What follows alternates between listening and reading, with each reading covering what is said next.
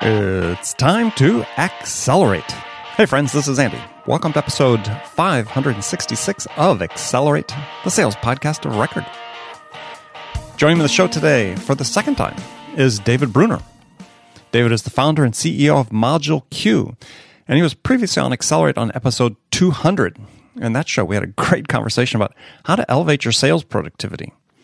Now, in this episode, David joins me to talk about technology and its impact on sales. In particular, we're going to talk about bots and their increasing utilization in messaging platforms like text, Slack, HipChat, and so on. And he's also going to share his thoughts and his insights about artificial intelligence and some of the impacts and influence that AI will have on our future in sales. You really want to make sure you check this episode out. If you'd like to see the show notes for this this particular conversation, go to andypaul.com forward slash 566. As always, we provide a timestamp breakdown of this and, and all the conversations we have here on Accelerate. Now, friends, we, we all hit a sales slowdown from time to time. It's inevitable. And oftentimes, sellers default to the notion that the solution to a slowdown is either more structure or more process. But sometimes you just need to try some new ideas to break out of the doldrums and to sell up to your potential. So, if you're looking for some new sales ideas about how to amp up and accelerate your sales, then you need to read the new report I've put together just for you. It's, it's based on specific recommendations from more than 300 experts that I've personally interviewed on this program. And I've compiled their practical tactics and strategies into a step by step guide that you can use to accelerate your sales today. So don't wait. Go to accelerate.fm forward slash accelerate to get your free copy of this report. That's accelerate.fm forward slash accelerate to get your free copy today. Friends, are you following me on Twitter? You'll make sure you do that. Follow me now at real Andy Paul. Those who already follow me will notice my Twitter handle, handle has recently changed. Previously, it was at zero time selling, but with all the exciting things we've got going on with Accelerate, with uh, some new developments, perhaps with a new podcast coming at the start of the year, and and uh, things around andypaul.com, we decided it's time for a change with Twitter. So follow me at, at real Andy Paul. And as I mentioned earlier this week, we're also coming up on a real milestone with the show a million downloads. I mean, it's amazing that we've hit that in such a short period of time. I really appreciate all of you who have invested your time to listen to the show, who invest your time on a regular basis to, to listen, or even if you just do it from time to time. Thank you. Thank you. I really appreciate your support. Finally, before we get to the interview, I want to remind you that I want to hear your questions about sales and sales management, the challenges you're facing that perhaps you could use some help with. If you send your questions to me at andy at andypaul.com, each week I'll choose one question from those submitted to answer on my Friday conversation with my friend, my co host, Bridget Gleason. And the winner, the person who submitted the question that we put on the air, will win a free half hour coaching call with me. A little speed coaching, but it's $250 value. So don't delay. Submit your question today. That's at andy at andypaul.com. Okay, let's jump into it with my guest, my friend, David Brunner. David, welcome back to Accelerate. Thank you, Andy. Uh, it's great to be here. For people keeping track, this is David's second appearance on, on Accelerate. So, uh, we've got there last time I had some standard questions for you. This time a little different standard question. It's one I ask all my guests right at the top of the show, and that is, in your mind, what what's the single biggest challenge facing sales reps today?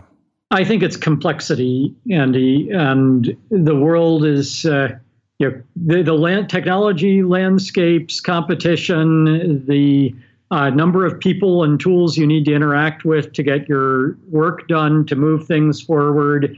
Uh, in a sense, uh, we all have to run faster and work harder and master more just to stay where just to uh, prevent from sliding back uh, because the complexity continues to increase so quickly. But I wonder whether we have to make that sort of a relative measure because the fact is we've just on a our own level of complexity taken the same sort of the same tack, right? Because we all carry around smartphones, right?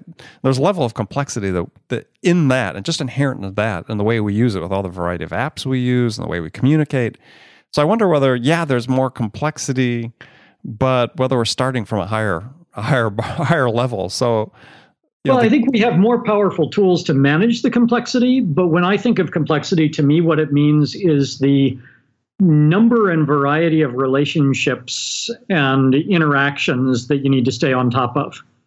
And so when you think about the rising number of people involved in deals, the growing number of tools that are involved, the uh, increasing uh, number of players in the technology landscape, uh, the number of different communication media that you need to master uh, and manage simultaneously to stay in touch with folks, the um, the set or the, the skill set that is required to stay on top of that uh, mass of rapidly evolving relationships and interactions, um, I think is a bit different from from a world where you had a, a smaller set of things that you could go into more deeply.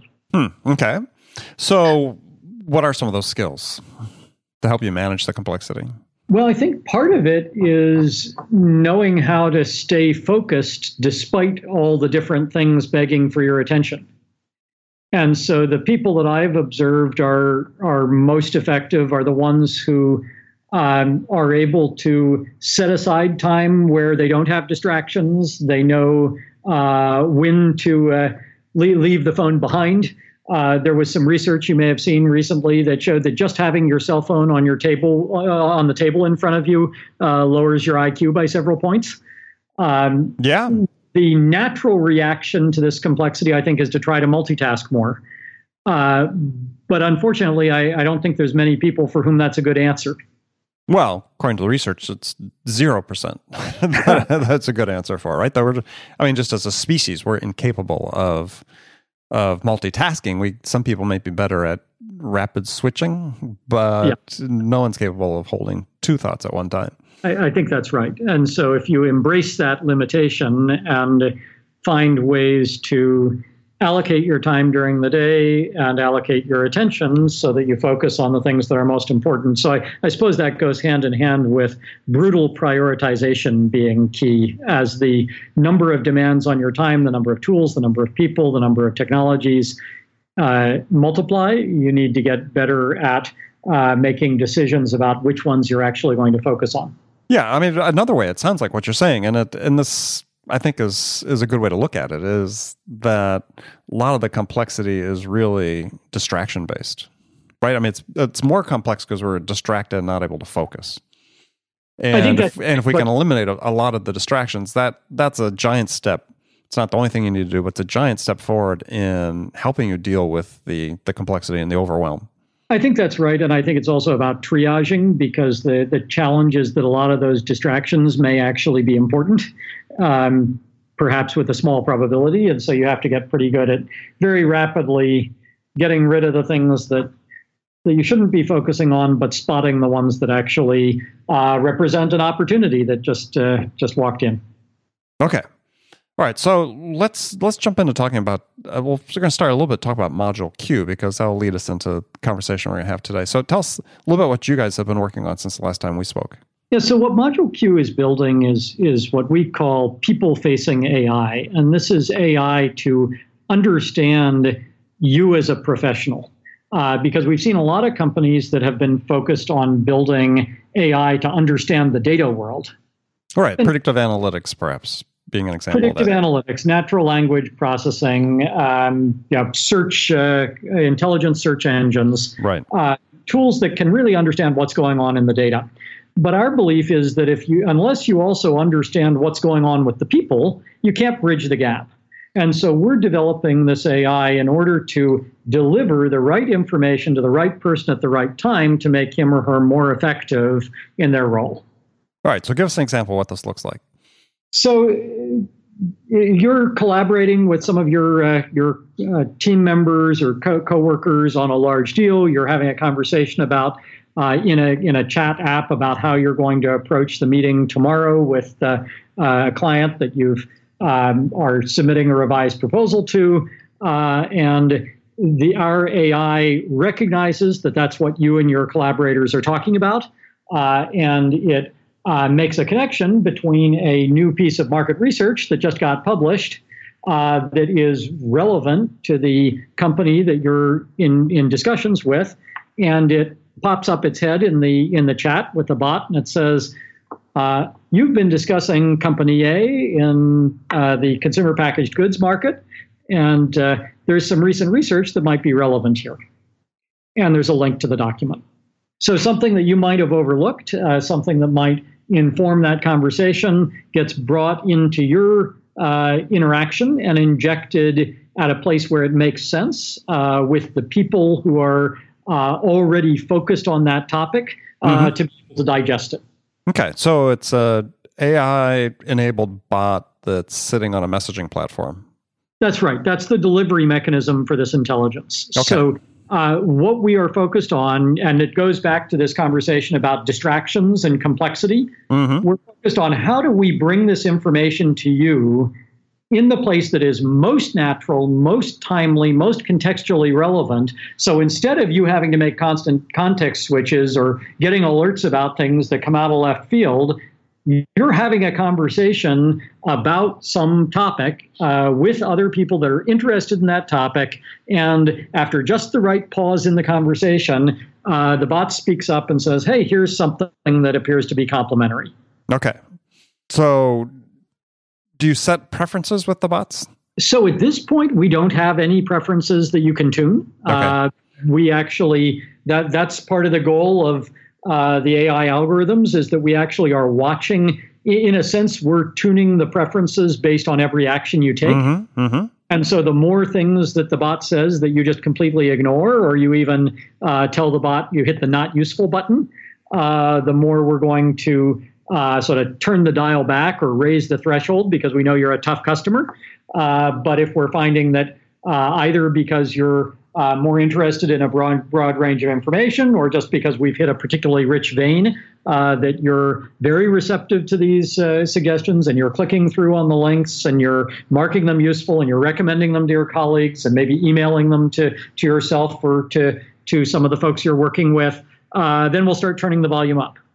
And so, one of the things that, that seems clear from this as we look at sort of the progression, or as I do, is, is that this to me seems like a way that's really going to accelerate the trend towards you know messaging platforms taking over from email, at least for internal communications. I think that's exactly right. Uh, that you know, one of the things that um, you know, people are starting to realize is that chat is, um, although it's it's a great medium for communicating with your friends, it also is a great medium for communicating with coworkers inside the same organization.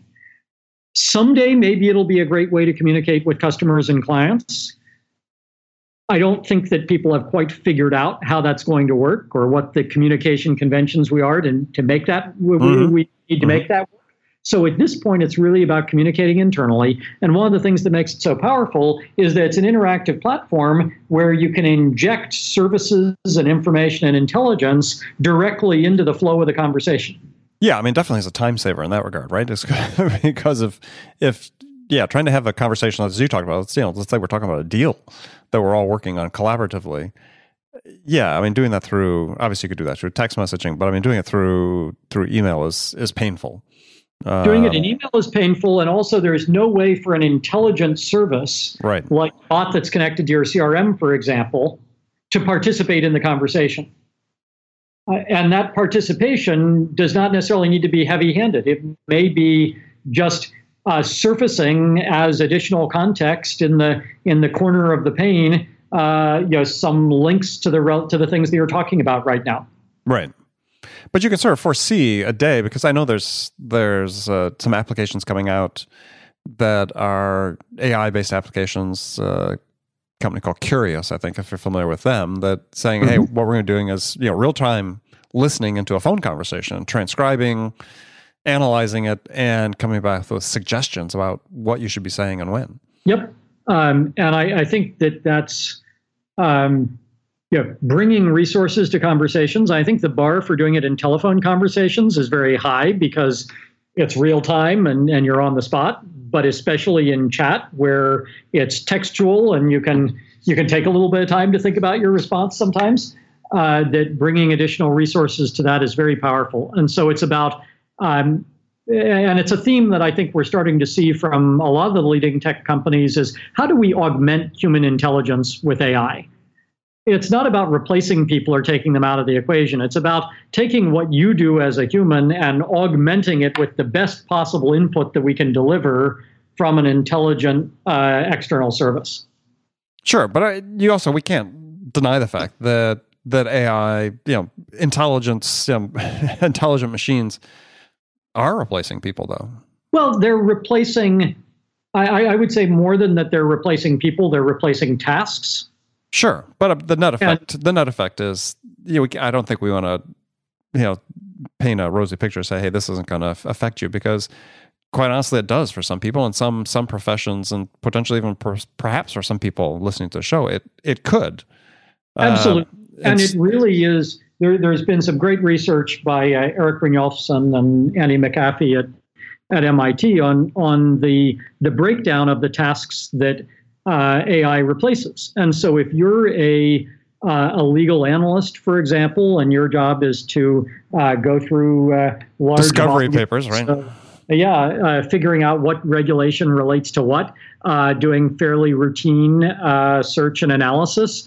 well, those tasks are probably going to be automated, and so it's imperative if you've got a a lot of your tasks are, are routine. You want to get ahead of this by looking at how do you find ways to focus on higher level, more valuable problems that are more difficult to automate and leverage the tools to take some of the stuff that's actually kind of dry and routine anyway off of your plate.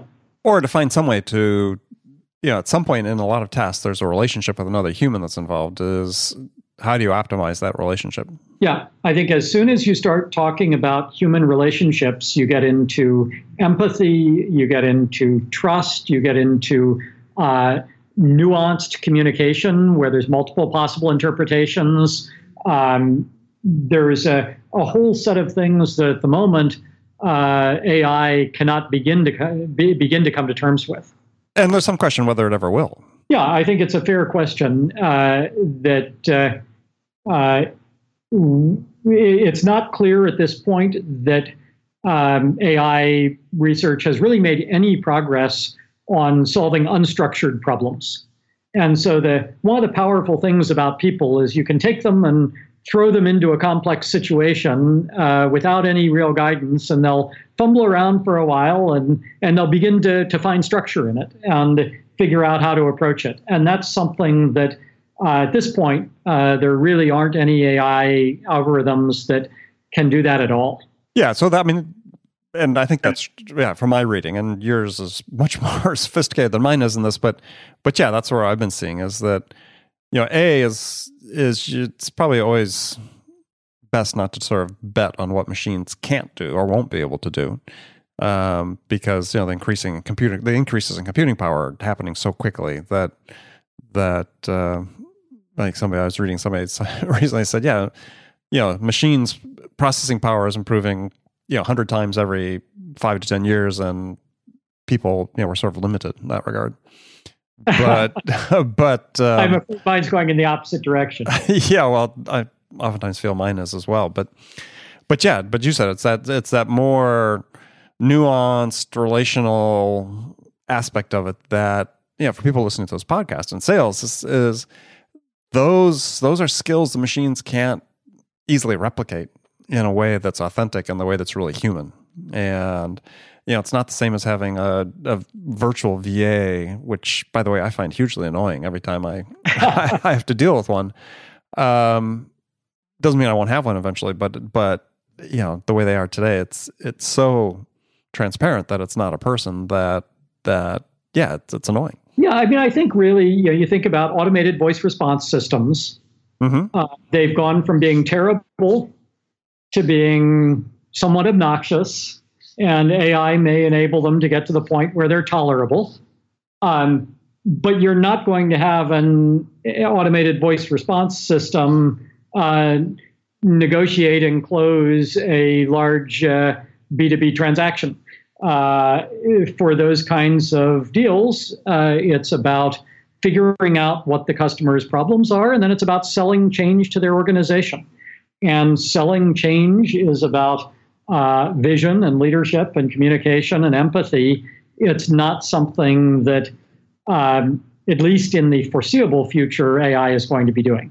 Yeah, yeah. Well, I, I think there are you know strata of the sales profession that, that we need to worry a little bit about is is that you know the way we've set up a lot of the SaaS businesses or inside sales organizations with this you know lower level of of entry level jobs where basically they've been reduced to appointment setters to sure. some degree, and that yeah that if we don't pay attention to that that could go away that could be automated.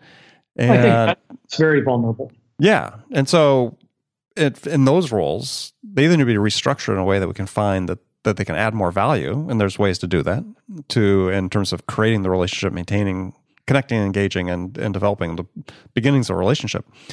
Or yeah, or you know, if, if it's just perceived that all they're doing is blasting out emails and entry level phone calls, then that can be automated. Yeah, and I think that's something that it, it, can be automated, or when the tools are good enough, it can be a small enough burden on the account executive that they end up being able to handle it through these more intelligent tools. And yeah, that's what we've seen in corporate America is uh, almost no one has assistants anymore because uh, using Outlook and your calendar, it's mm-hmm. uh, gotten easy enough. I mean, yes, I think most of us would consider it a bit of a drag of our time on our time, but it's become easy enough to basically handle it on your own that you don't need somebody filing paperwork for you and uh, sending around interoffice memos. Well, it's become second nature, right? Exactly. I mean, at this point, if I presume if I were to say to David, "Hey, we're we're going to give you this admin who's going to sit outside your door," what would they do? Yeah, it's a tough question. Yeah, I mean, in terms of they were there just for you, right? At this point, I presume you've outsourced all the things that that you could possibly outsource. So, uh, yeah, I look at myself. It's like, okay, yeah, I've got I've got virtual assistants I use for various things, but um, yeah, having a full time admin probably not uh, probably wouldn't be fully employed. So yeah, well, that's what makes us more effective because the the professionals who understand how to leverage those tools uh, are able to uh, uh, achieve even more as a result. So uh, it is important to be, in a sense, on the right side of the skills divide. So setting aside the for just a second the the human part and the humanizing part is is so looking at at bots and AI powered apps and so on and and let's talk specifically in sort of the sales space is is where do you sort of see them going? Because you know there are some companies like Conversica and others that are doing some fairly sophisticated things with with customers now and you know top of funnel type uh, type activities customer care activities. Uh, where do you see them sort of going well, so I think there's a there's yeah, depending on which which part of the sales process and uh, which sales roles we're discussing, it can go in some different directions. Uh, I think certainly, you know, with the um, with the current state of the art in sort of automated uh, sales calls, um, there's uh, certainly room for improving those uh, with AI, and so um, top of funnel lead generation activities. Uh, uh, I think we can certainly see more of a role for AI in conducting sort of the, the very beginning of the conversation. Um, in my view, that's um, going to be more successful when you're able to do it in a way that people actually know they're speaking with a uh, with an agent, but they're uh, able to accept it because it's bringing enough value. Uh, right. There's certainly all of the predictive analytics of how do you then go and improve uh, these uh, these processes with a, an understanding of of um, yeah, how to predict uh, the customer's behavior. I think in the high value uh, sales and the the B2B solution sales environment, it's a lot more about how do you bring the right information to the conversation at the right time? Uh, how do you um, bring how, how do you bring your own organization along and mobilize resources in your own organization to move those deals forward? Uh, and i think that's an area where uh, chat and ai and ai enabled services can be very helpful. Uh, i spoke a little bit about our own solution which we we place ourselves in the enterprise search space. Right. Uh, and that's an area i think where ai has uh, an enormous amount to bring in terms of helping people draw on the right information at the right time. Yeah, I think you used the phrase in one of your documents is, is you help unlock the value of corporate content. That's right. And and if there's a a great quote from Lou Plattner when he was uh, Lou, Lew Platt when he was CEO of uh, uh, HP back in the 90s that if only HP knew what HP knew, uh, we'd be three times as productive. Uh, and yeah, that problem has only gotten worse. That enterprises have more and more knowledge accumulated, case studies, uh, benchmarking, competitive analyses, market research uh, but a lot of it doesn't get leveraged because people don't realize it's there, or they don't have time to search for it, or they can't find it if they if they do search for it. And more intelligent tools like Module Q's AI for surfacing these information assets at the right time for the right person uh, should make a difference there. So part of that is in using that is that I'm just thinking like you know you talk about a, a quote from somebody in the past. Um, you know, those could be on multiple different media, right? I mean, it could be audio, could be video, could be, you know, text. Yep. Yeah, how do you, I mean, do they all have to be sort of brought down to a text level so that can be transcribed and, and analyzed, or can you work with multiple different media types? So this is where there's there's really two sides to the equation. There's the data facing side, which is about understanding what the data contains and what it means. And that is a major undertaking that's been going on for decades and will continue probably for decades. Uh, we've suddenly gotten very good at understanding what's at images in images thanks to deep learning. Mm-hmm. Um, but uh, and natural language, uh, certainly transcription is now uh, has reached human levels of performance. So if you need to transcribe, uh, AI can do it at least as well as a human. Uh, so um, yeah, part of the equation is understanding what's going on in the data, and there's a, a, lot of work being done to do that. Once you understand that and you're able to attach some metadata that describes what that quote is about, for example, mm-hmm, or mm-hmm. in that image, then it's about matching up the information with the right person. Uh, and that's what we think of as the people facing AI part of it. And that's really more about what are the people interested in and what do we know about their priorities and their interests, uh, and what kinds of topics or what kinds of documents uh, or what kinds of content does that suggest that they might be interested in? Yeah, it's it's it's really interesting when you think about it. And, and taking that example you just gave is, you know, perhaps in a way that we're not even conceptualizing now what a sales call looks like in the future, right? So, you know, maybe we start with presumption that it's it's video and assuming it's not in person, but you know, it's video. And you know, there's some sort of I don't want to say like a heads up display on the screen that you're sharing that as somebody talks and says, Yeah, we're really interested in, you know, maybe how the other companies have, you know, got value from what you've done with this type of of uh, feature or benefit, whatever it is it surfaces it, you know, the bot goes out and grabs it.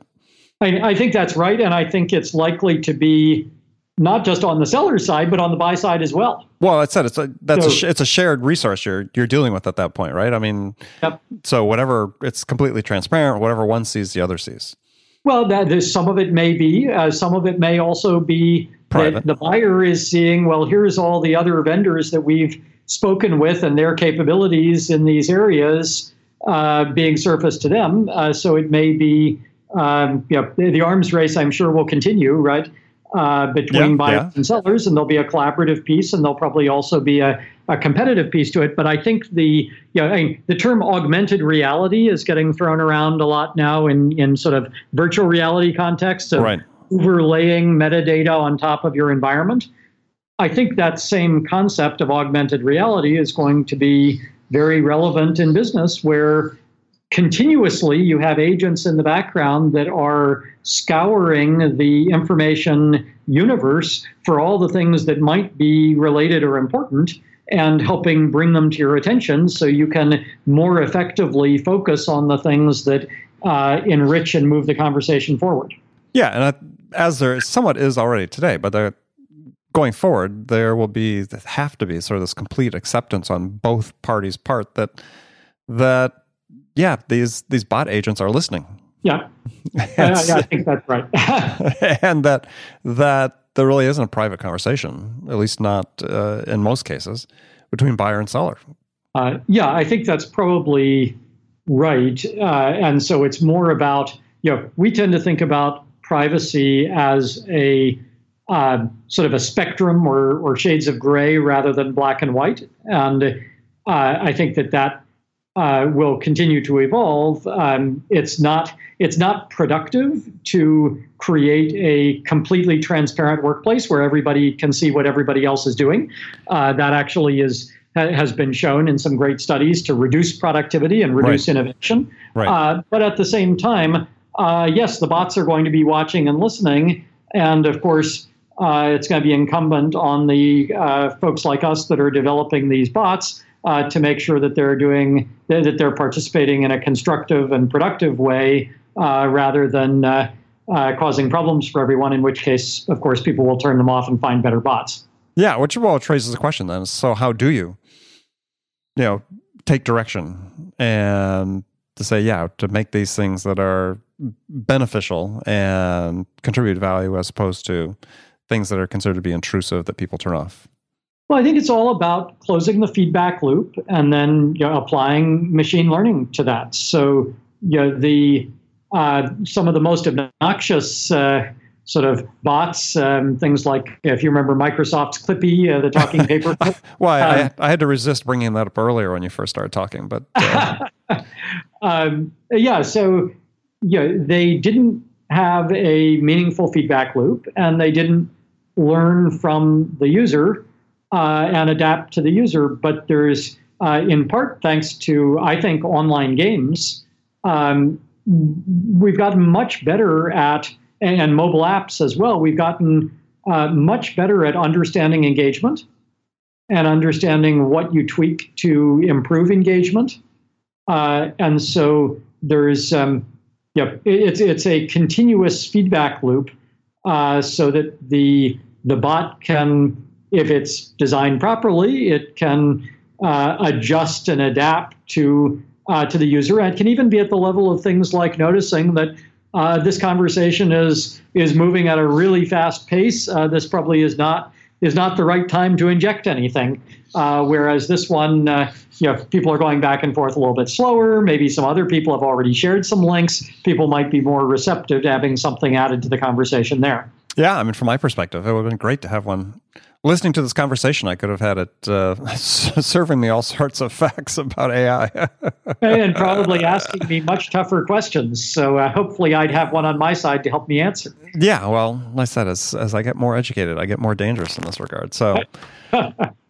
All right. Well, David, unfortunately, we've run out of time for this episode, but um, yeah, obviously, we'll do this again. Uh, pleasure to talk with. This is going to be a topic we're going to talk more and more about uh, on the show. Is is yeah, sort of trying to frame the future, if you will, for sales audience and help them understand what their opportunities are going forward.